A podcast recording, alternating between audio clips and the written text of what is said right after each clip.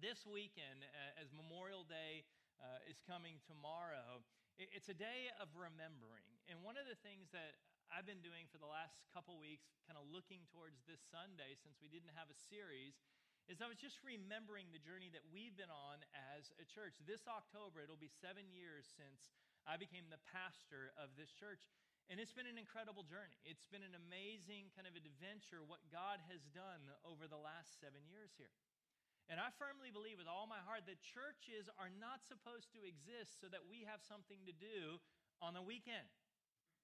Churches are not supposed to exist so that we can pay our religious dues. Churches are not supposed to exist so that we can check it off the list so that I feel better about myself. If you know me, then you know I'm not the type of pastor who's going to pat you on the back for showing up. Because I believe church is much bigger than you just attending something once a week. I, I, feel like we are the church, and we are here to make a difference with our life. We are here to make a difference as a church, to be on point, to be on mission, the Great Commission, as the Bible calls it. And here's the thing when you're passionate about His commission, God gets very passionate about your church. And so let me say, without it becoming any type of carnal pride because we know it's, it's not about us. I do, as your pastor, want you to take pride in what God has done through our church because it is truly remarkable what God has done over the last seven years. And God, of course, gets all the glory. We know that. We don't ever want to touch God's glory. We know it's Him. But here's the thing God uses people, and God needs people to follow His instructions.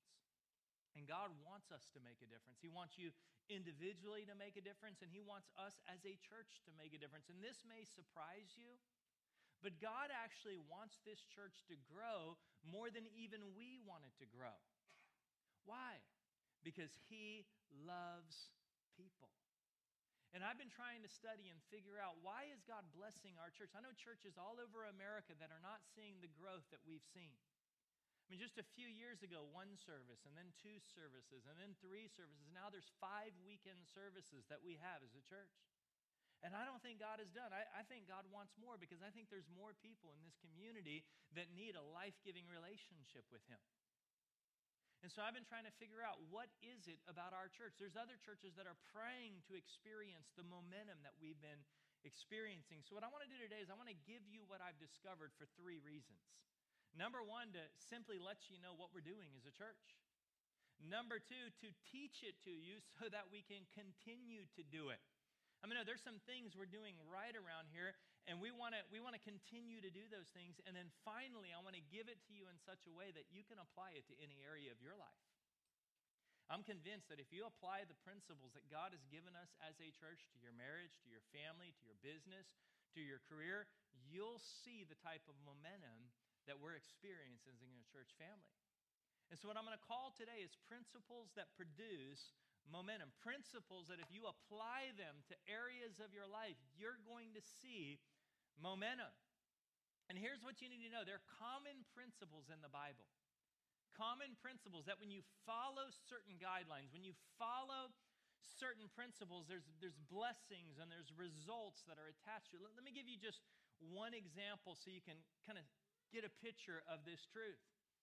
Because I really believe God is blessing us because we are following certain guidelines. Here, here, here's one, for example, in Ephesians honor your father and your mother. There's a principle, there's a guideline that God has given us. Honor your father and your mother, which is the first commandment with a promise. There's a result, there is a blessing, there is a promise attached to principles and guidelines that God gives us that it may go well with you and that you may enjoy long life on earth. I like some of that. I don't know about you, but I, I, I, like the idea of long life, and I like it better if it goes well. In fact, if it doesn't go well, I don't want it to be that long, to be very honest. But I like that. I mean, I want some of that. Well, there's a, there's a principle there. So if you follow certain principles, there's going to be a blessing attached. And I think that's true for churches. I think that's true for our family. I think it's true for marriages. I think it's true for every aspect of life. And so, again, the reason we need to understand this is because I'm believing for the next 10 years of our church. I think the next 10 years of our church is going to be one of the greatest seasons we're ever going to experience as a family, as a community. And so I want to understand this a little deeper so that we can go a little deeper into what got us to this point. So we're going to look at the book of Numbers today. We're going to study out of the book of Numbers today. And it's funny to me because I hear a lot of, they're typically hyper spiritual or super spiritual people who, who like to say things, well, well, God's not into numbers. Well, he actually wrote a whole book called Numbers, so he kind of is into numbers. And the reason God is into numbers is because God is into people. People matter to God. And I've heard people criticize me. I've heard people criticize our church. They say, well, you, you're just all about the numbers. Yes, we're guilty. You got it right. We are all about the numbers. Why? Because numbers represent people and people matter to God. Numbers matter. I don't have between one and four children, I have two children. Like that number matters to me. I don't know about you, but it matters to me. Like I want to know how many kids I have. I'm not just guessing because they matter. They matter. Now we don't we don't, we don't look at numbers for our own glory. We know that. It's not about us. It, it's not about us getting any glory at all. We simply want to reach people that matter to God. So let me show you some principles that produce momentum. It comes out of the story uh, of the children of Israel after they come out of Egypt. They go through the Red Sea, dramatic miracle.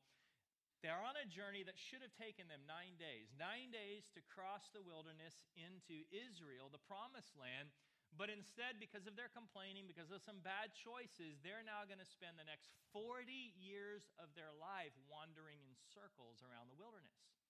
And the thing is, they want to worship, they want to have church, but they don't have a, a stationary place. They're mobile, and so they've got to come up with a way to do portable church. This church was portable for years. It went from hotels to libraries to uh, storefronts before they settled on this piece of land.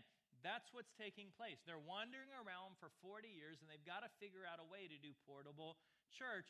And so God, God gave them the blueprint for the tabernacle. The tabernacle was a tent that they could build, they could worship, and then when God would move, again, God would represent the smoke, the pillar of smoke by day and the pillar of fire by night. And when that pillar would begin to move, they would have to pack up camp and they would take off and they would follow the cloud to wherever God would stop. And then they would set up everything again. And in the center of this, this tent, this tabernacle, was the ark, the Ark of the Covenant. Remember the movie Raiders of the Lost Ark? That was the ark at the center of this. So they needed a plan for how to move it. In the plan, there's some incredible principles that I believe apply to our church, our life, our business, many areas. It says in Numbers chapter 3, there were, these were the names of the sons of Levi. Levi was one of the 12 brothers of Jacob, it was one of the 12 tribes of Israel. Levi was the tribe that became the priesthood. They were in charge of worship, kind of the pasturing of the rest of the tribes. And his sons were Gershon, Kohath, and Merari.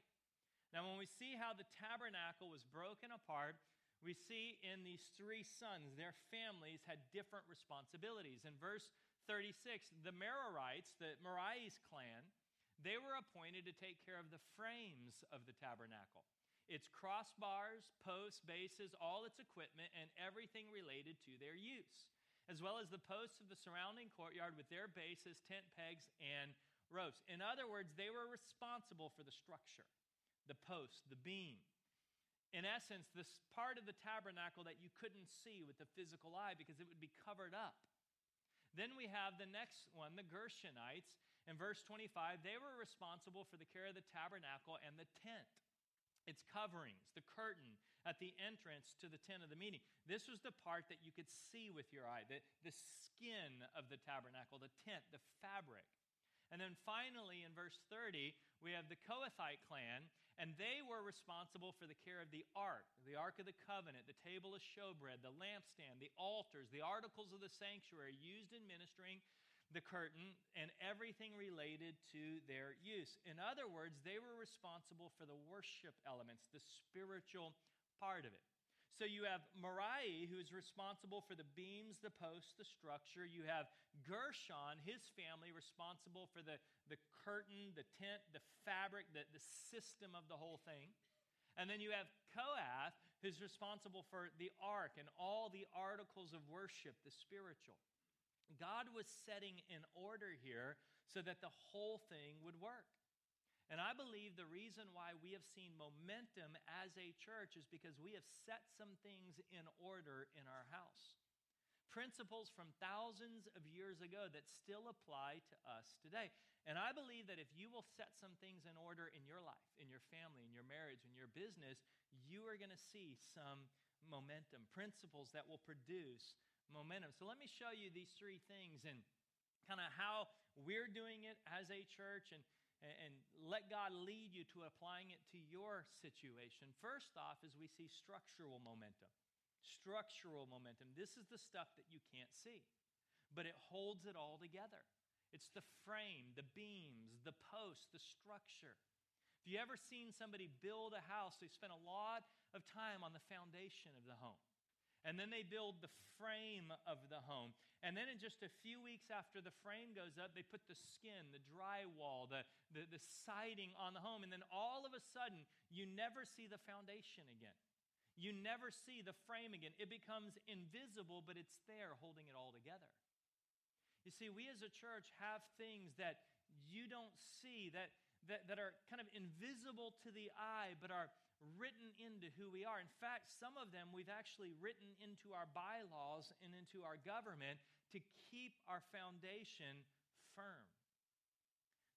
Truth is, there are many people here that God could be using in greater ways.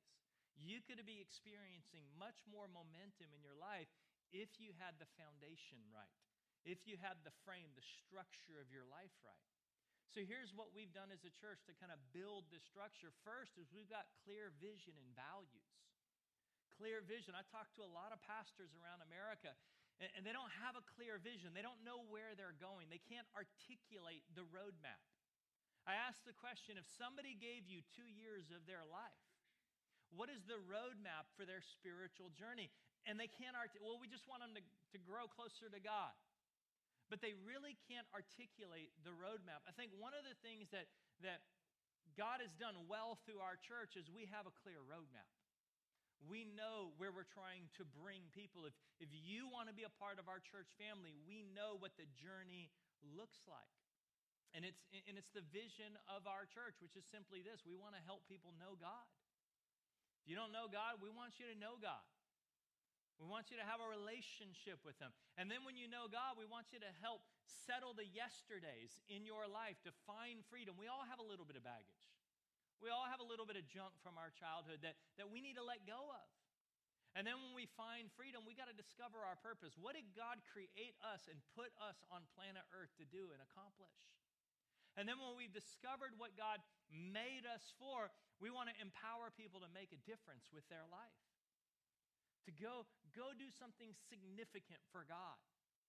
And in fact, we know the greatest way to pastor you is to help you get to this fourth step because the most fulfilling life you will ever live is the life of making a difference. Psychologists call it transcendence, the, the, the greatest need of a human being to live a life beyond themselves. And this is the vision of who we are. We simply want to help people know God, and those that know God find freedom, and those that have found freedom discover their purpose, and those that have discovered purpose to make a difference. We have values as a church, values that we talk a lot about as leaders. Our staff, we actually reward our staff based on values. And it's simply this four of them love God. It's all going to be about God. We do it because we love God. Like, God is the priority. This isn't a job, this isn't a career. We love God. And second, we love people. And this is what Jesus considers the greatest commandment is love the Lord your God and love your neighbor as yourself. So we're going to love, it's all about people. Our third value is excellence. We're going to do things the best of our ability. Like we want things to be the very best that they can be. We're not going to settle for a it's good enough culture. We want to give God our absolute best in every area, in every way. And then lastly, we want to have a lot of fun on the journey. Like, like we want to have fun doing it. And let me just say it right now if you're not a part of the Dream Team currently, you need to get on the Dream Team before July because our Dream Team party's coming up and it is the most fun we have all year. I mean, it is an exclusive party for Dream Team, but I'm telling you, it, will be the party of all parties. We, every year, We have the time of our life at the Dream Team party because we want to have fun doing this. So we got clear vision, clear values. Do you have clear vision for your marriage? Clear values for your family, for your business? Second thing that we do is we have scriptural church government. See, the problem with a lot of churches is they either have too much accountability and no freedom, and it chokes the life out of the leaders, or they have all freedom and no accountability, and the leaders get the church in trouble. What you need to have is you need to have a balance of freedom and accountability. Where you've got great accountability, people watching over you that care for you, that love you, that, that ask you tough questions to keep things in line. How many of you enjoyed Pastor Rick Bezet last week? Wasn't he awesome? I mean, that, that was some of the most fun we've had in church. I mean, but at the end of the day, the message was so heartfelt. And if you missed it, watch it online because it was powerful. Well, one of the things you didn't know is one of the reasons he was here is we were talking to him about being one of our overseers as a church, to have, have him kind of watch out for us. And I'm glad to announce that he accepted and he is now one of our five overseers as a church family. Listen, we want people like that speaking into us. We want people like that watching out. I want guys like that who are calling me and asking me the tough questions like, Are you loving your wife? Because I just think that you would appreciate having a pastor that loved his wife. I just think that would be a good thing for you. And we need overseers, we need people that keep us accountable.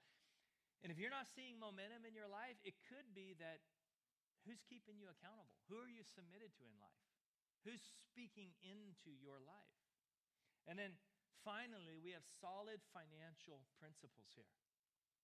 We spend money wisely, well. We do what we're going to say we're going to do.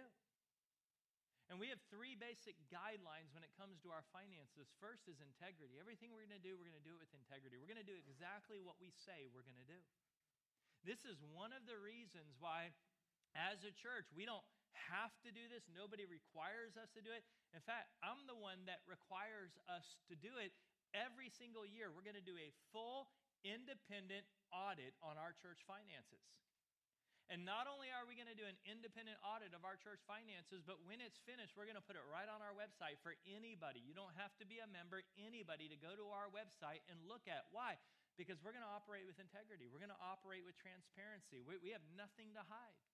So you can go right now to our website and look at the 2016 audit and see how we handle finances. Now, you don't need to email me this week and correct me because I, cause I, I, I, I, when it comes to tithing, I know that we don't tithe because we like the church or feel good about the church. I know as a Christian, as a believer, according to the Bible, we tithe out of obedience. So you don't need to correct me. But let me just say, isn't it good to feel safe about where you tithe? Isn't it good to feel secure? Like, I, I, know that that's not why we do it because of obedience. We do it because God commands us to do it. We don't, we don't do it for any other reason. But I just think as a tither, it's good to know that I can feel secure about where I tithe.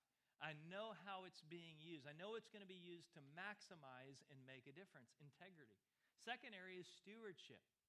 We're going to be good stewards of everything God has entrusted us with, meaning we're going to spend less money than what comes in because we want to live with margin.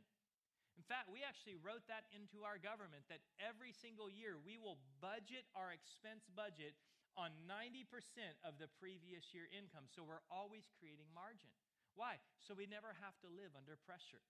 I, I never have the pressure as a pastor where I feel like I've got to manipulate people for money.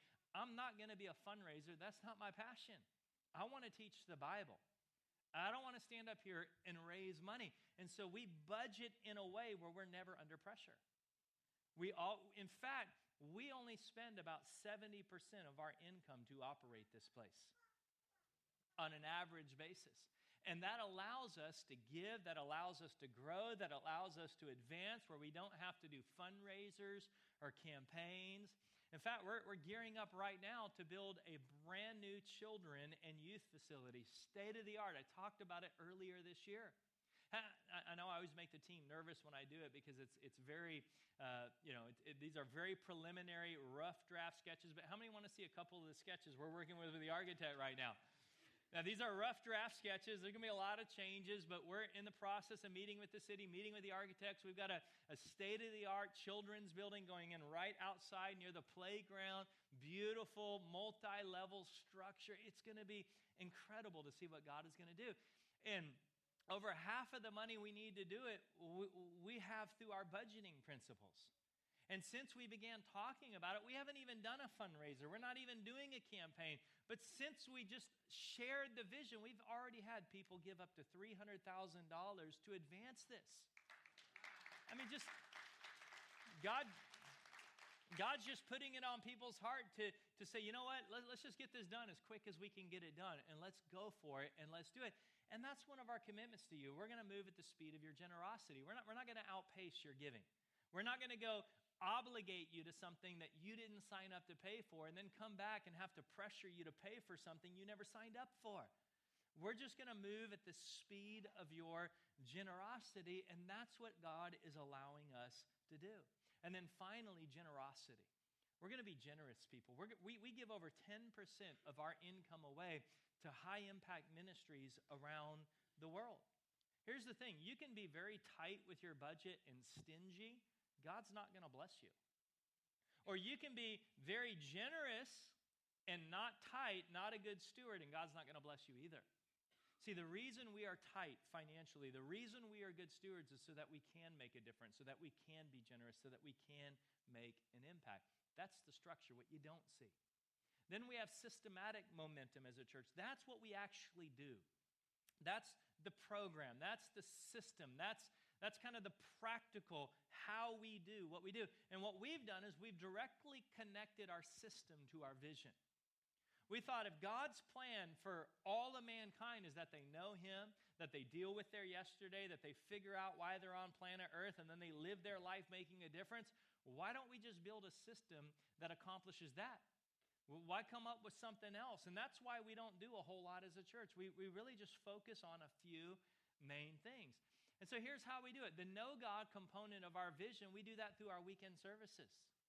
That, that's what we do every weekend around here is we, we allow we, we create an environment where people who are brand new to church and brand new to christianity can come and they can feel comfortable and they can be anonymous and they can check us out. And when they're ready to make a decision for jesus they can make a decision for jesus but you got to know the vision of that. Because for those of you that have been around for a while, I know you're tired of me saying, hey, here's the red worship guide. You're like, why does he say the same thing every single week? Because I'm not talking to you. I'm talking to the person who's been here for the very first time.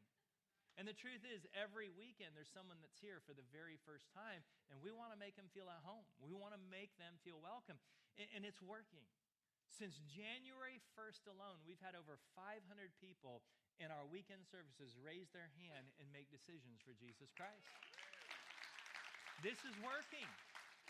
We've had over 75 of those people water baptized. Second, second part of the vision is we pastor people through small groups. That, that's how we help people deal with their yesterdays. The truth is, God will forgive you of your sins, but it's not God's job to keep you from doing it again. If you really want to become the person God created you to be, you're going to need community to do it. You're going to need people to help you to do it. We, we are changed through our relationships. Here, here's the thing I have a lot of people who, like, Pastor, can you counsel me? Pastor, can you counsel me? Can, can, we, can I set up for some counseling? I've done this for 20 years now. Can I be very honest with you? I get very little results through counseling. Very little. And it's not just because I'm a bad counselor. The truth is, one on one counseling does not make a whole lot of progress in your life. The truth is, like, I could sit down and meet with you one on one, and we could talk about whatever you want to talk about, and, and you're going you're gonna grow about this much, to be very, very honest. But if I can get you to commit to a community of people, if I can get you to commit to a small group as a man to get around some healthy men in our church, and as a woman to get around some healthy women in our church, you're going to grow like that. You're going to grow. Why? Because you have accountability. You have people that are going to follow up with you. You have people that are going to encourage you to walk it out. I can sit and talk to you, and I'll pray for you, and, and we'll ask God to forgive you. But again, it's in community with people that you're really going to grow and that you're really going to change. Next up is we want to help you discover your purpose. We do that through the growth track. Four classes that we ask every single person who attends our church to take these four classes one time, one time. And the whole purpose of it is to figure out why God created you. They say 87% of Christians in America, when asked the question, What are you here for? What is your life purpose? They have no answer. They don't know why God created them. The truth is, for, for many people here today, you don't even know what your spiritual gifts are. God hardwired you. Every one of you has six or seven spiritual gifts in your life that God put into your DNA. Peter says, use those gifts to serve one another. How can you do that if you don't even know what your gifts are? So, what we've done is we, we've created four classes to help you figure that out. Four classes to assess your spiritual gifts, your design, how God wired you to figure out why God made you to be a catalyst to discovering your purpose. And then finally, when you do that, we want to get you to the most rewarding part of the vision, which is make a difference. And we do that through the dream team. We do that we do that through making a difference every single week. And one of the things I love to tell our dream team is what else did you do this week that's going to be around 10 million years from now? I mean, think about it. How many things did you do this week that's really going to last and really going to matter 10 million years from today? The truth is, what we're doing right now will. Because the people who are going to respond to Jesus through this service and through this weekend, and the people who served on the dream team, that's going to matter 10 million years from now. That's going to make a difference 10 million years. So I think we just need to stop for a moment and let's honor our dream team that makes this happen every single week. Come on, let's, let's give our dream team a hand right now.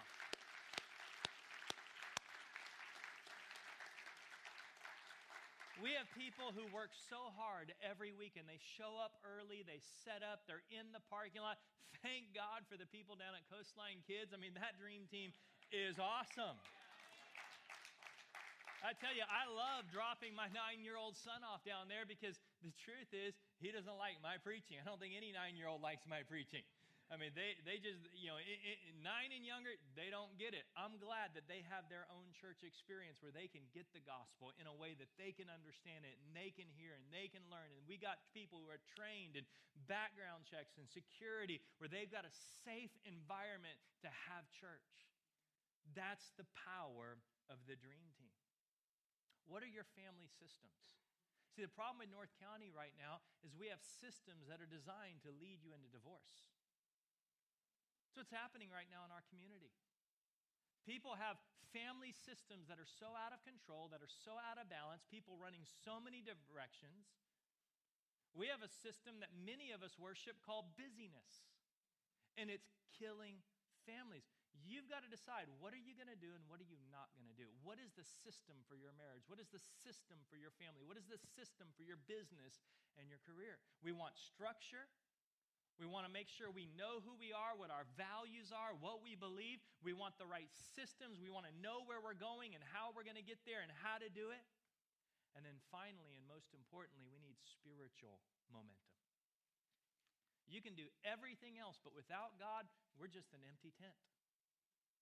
We're just a bunch of posts and a bunch of fabric, and nothing happened. We need the presence of God. Desperately need the presence of God in this place. And yes, it is true. There are churches who pray, pray, pray, pray, pray, and they don't have any structure and they don't have any systems and they're not going anywhere. We need all three. We need, we need to have a foundation. We need to know what we do, and we need God in the middle. Without God, we're in trouble. I'm not gifted enough to do this job. Like, I am not talented enough. We, we as leaders know that we have to depend on Him. And for some of you that aren't seeing momentum right now, it's because you got to get God right back in the middle. In the middle of your marriage, in the middle of your business, in the middle of your career, in the middle of your family, you got to bring God back. So, how do we do that? Well, let me give you three principles that we as a church are very, very passionate about. First is we focus on the Word of God. Let me just say, if you're a follower of Jesus Christ, I passionately believe that we need to read the Bible every day. Every day. Every day. I, I, I pray to God that I'm not the only spiritual food you get every week. I, I pray that you are learning how to feed yourself, that you are getting into the Word of God every single day. If you only ate one meal a week, you're going to be malnourished. And unfortunately, we've got a lot of believers who are spiritually malnourished because they are not in the Word. And the thing is, this book, Hebrews says it clearly, it is alive and it is powerful. This is just not another book with pages filled with ink. This book is living, it's breathing, it breathes life into you, it's powerful, it will change you. If you don't have a Bible, we love to give them. We give away hundreds of Bibles for free every year. Go to our info center, pick up one today. We would love to give you a Bible. If you want to figure out how to read it, we've got reading plans. My personal favorite is the one year Bible. One year Bible takes about 15 minutes a day, and you will read through the entire Bible in a year. I'm telling you, we need to be people of the Word. We need to be in God's Word every day, every day, every day. Read this book. Second is we focus on worship. Worship is powerful. Worship is when we give God the glory due his name. Here's what's funny to me. Do you realize that the beginning of church, when we do the music, that's worship? That, that's, that's when we worship God. Do you realize that's the only part of the service where we give to God? The rest of the service, God gives to you, right? God uses me as your pastor to, to bring a message that feeds you, that encourages you, that helps you. That's God giving you. The music part, the worship part, is the whole part of the service where we give to God. And isn't it interesting that that's the part of the service that many of us are late to?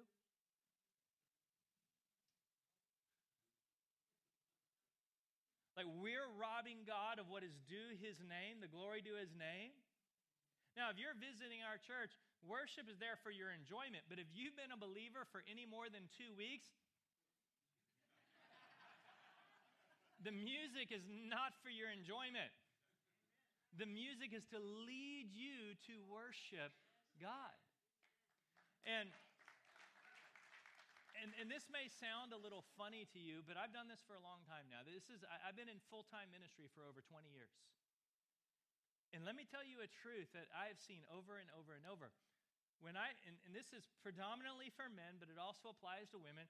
When I see a man for the first time go like this in the middle of worship, for the first time, they're about to skyrocket spiritually. They're about to grow. Because I don't know what it is. For, for men, we have such a hard time lifting up our hands during worship. And that is directly connected to your spiritual maturity and your spiritual growth. Mark my words. I've done this a long time. Every time I see this happen for the very first time, you look at the next three months of their spiritual journey and you're going to see growth and maturity like you've never seen in somebody before. Because this is a sign of surrender. When, when, when a man can surrender fully to God, God's like, I can use that. We can do something. And some of you haven't figured out why, why, why are you not growing the way you want to grow? Why are you not maturing? The, I'm telling you, it's direct. You may laugh and think that, you know, I'm, no, I'm not. I'm telling you, it's directly connected. It's directly connected. And I don't know what it is about Christian men. Like, you don't see this in the Muslim world. Muslims will worship, you know, anywhere. Like, they'll just, like, get down in the middle of the street and start bowing. Like, they are unashamed, but there's some. And, and the funny thing is, we'll do this at an NFL game, won't we? But it comes to church, it's like it's so hard to get those hands up. But I'm telling you, when that happens, you're going to see growth in your journey like you've never seen before. Mark my words. Try it. Experiment. Just do it for three months. And if I'm lying, I'm lying. But I'm telling you. So I love what the Bible says about worship. I'll thank you in front of the great assembly. Like, I'm not going to be ashamed of you in front of people. I'll praise you before all of the people. I'll praise you, O Lord, with all of my heart. And then here's my favorite in Timothy. In every place of worship, this is a place of worship, I want men. Say that with me men. To pray with holy hands lifted high to God.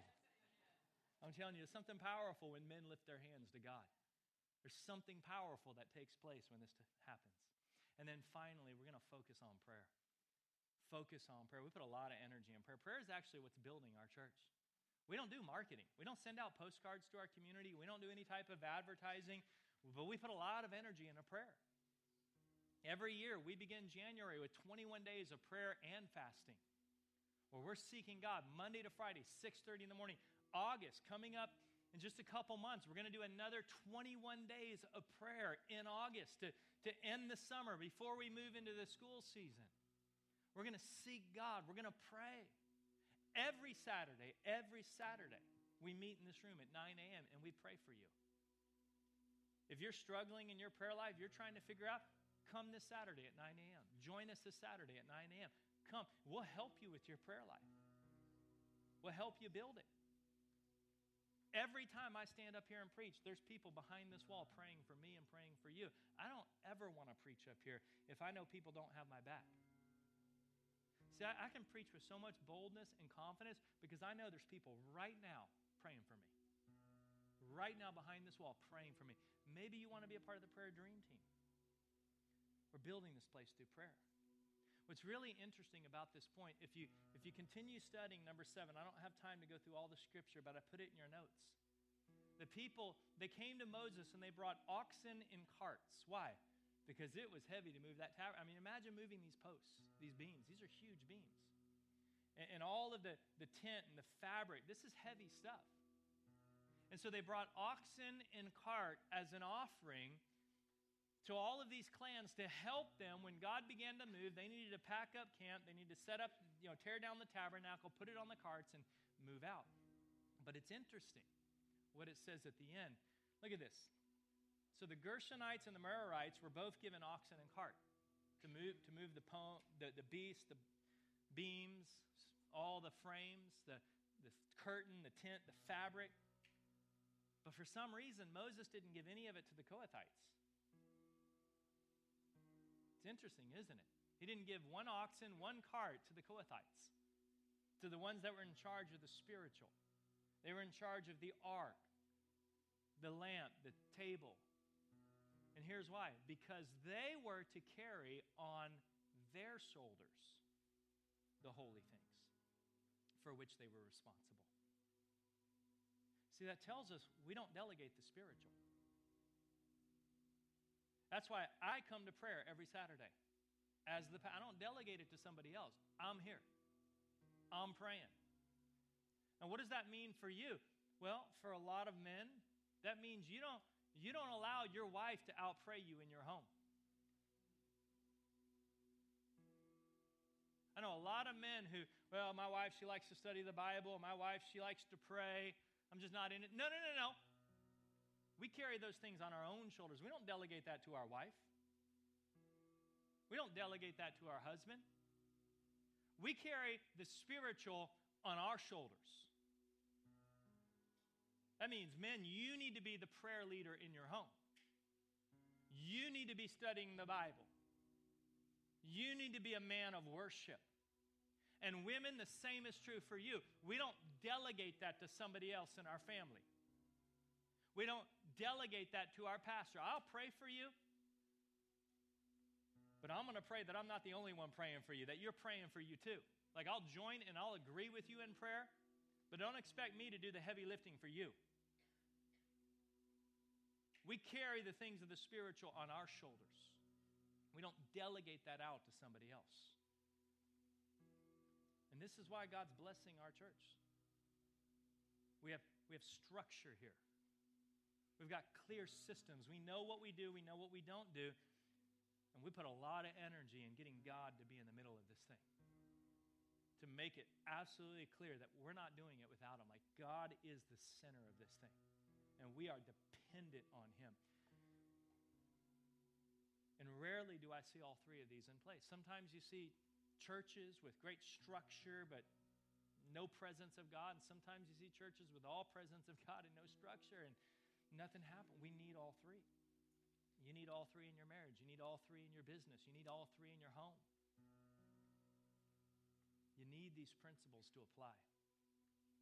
Would you close your eyes for just a moment? before we leave today, let me ask you Is your relationship with God where it needs to be right now?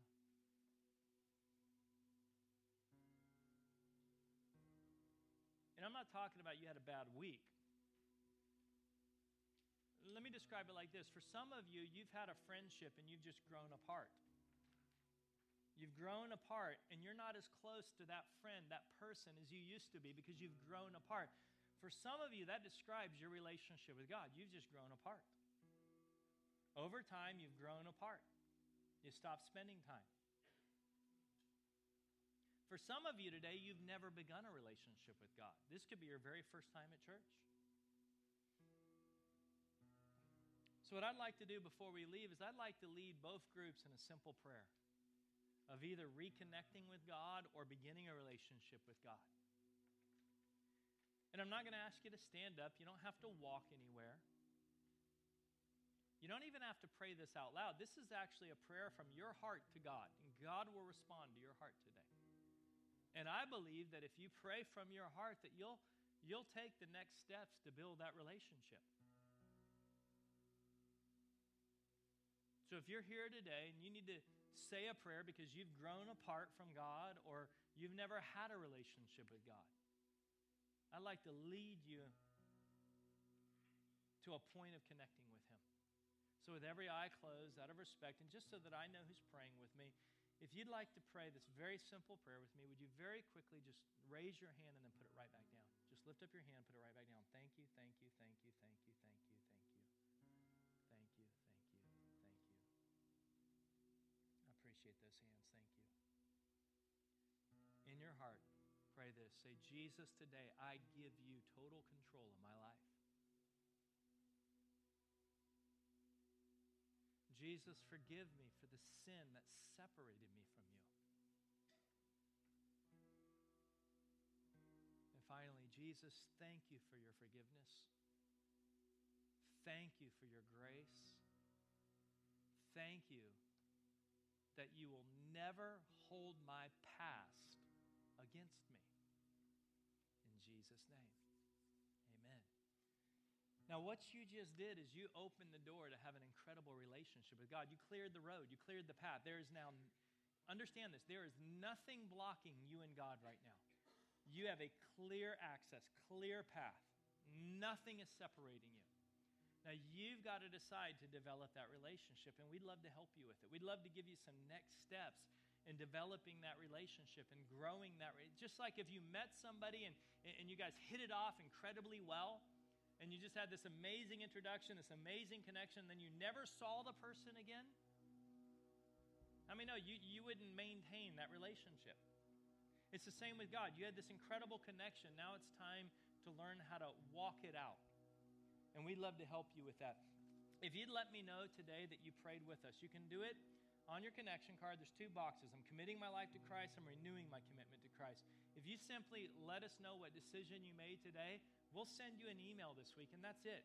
Unless you specifically ask for more, all you'll get is an email, and the email just outlines next steps in your relationship with God, and we'll help you with it. Would you stand with me before we close? Father, in the name of Jesus, God, help us as a church understand how you've gotten us to this point. The structure, the systems, the spiritual, and God, let us go deeper in those areas. Because we know that you have more for our future as a church family. And God, I pray that you would give wisdom, that you would speak clearly to everyone here how to apply these three principles in their family, in their marriage, in their parenting, in their business, in their career. That will give them the momentum that they desire and seek. Momentum that will enable them to do more for you. In Jesus' name.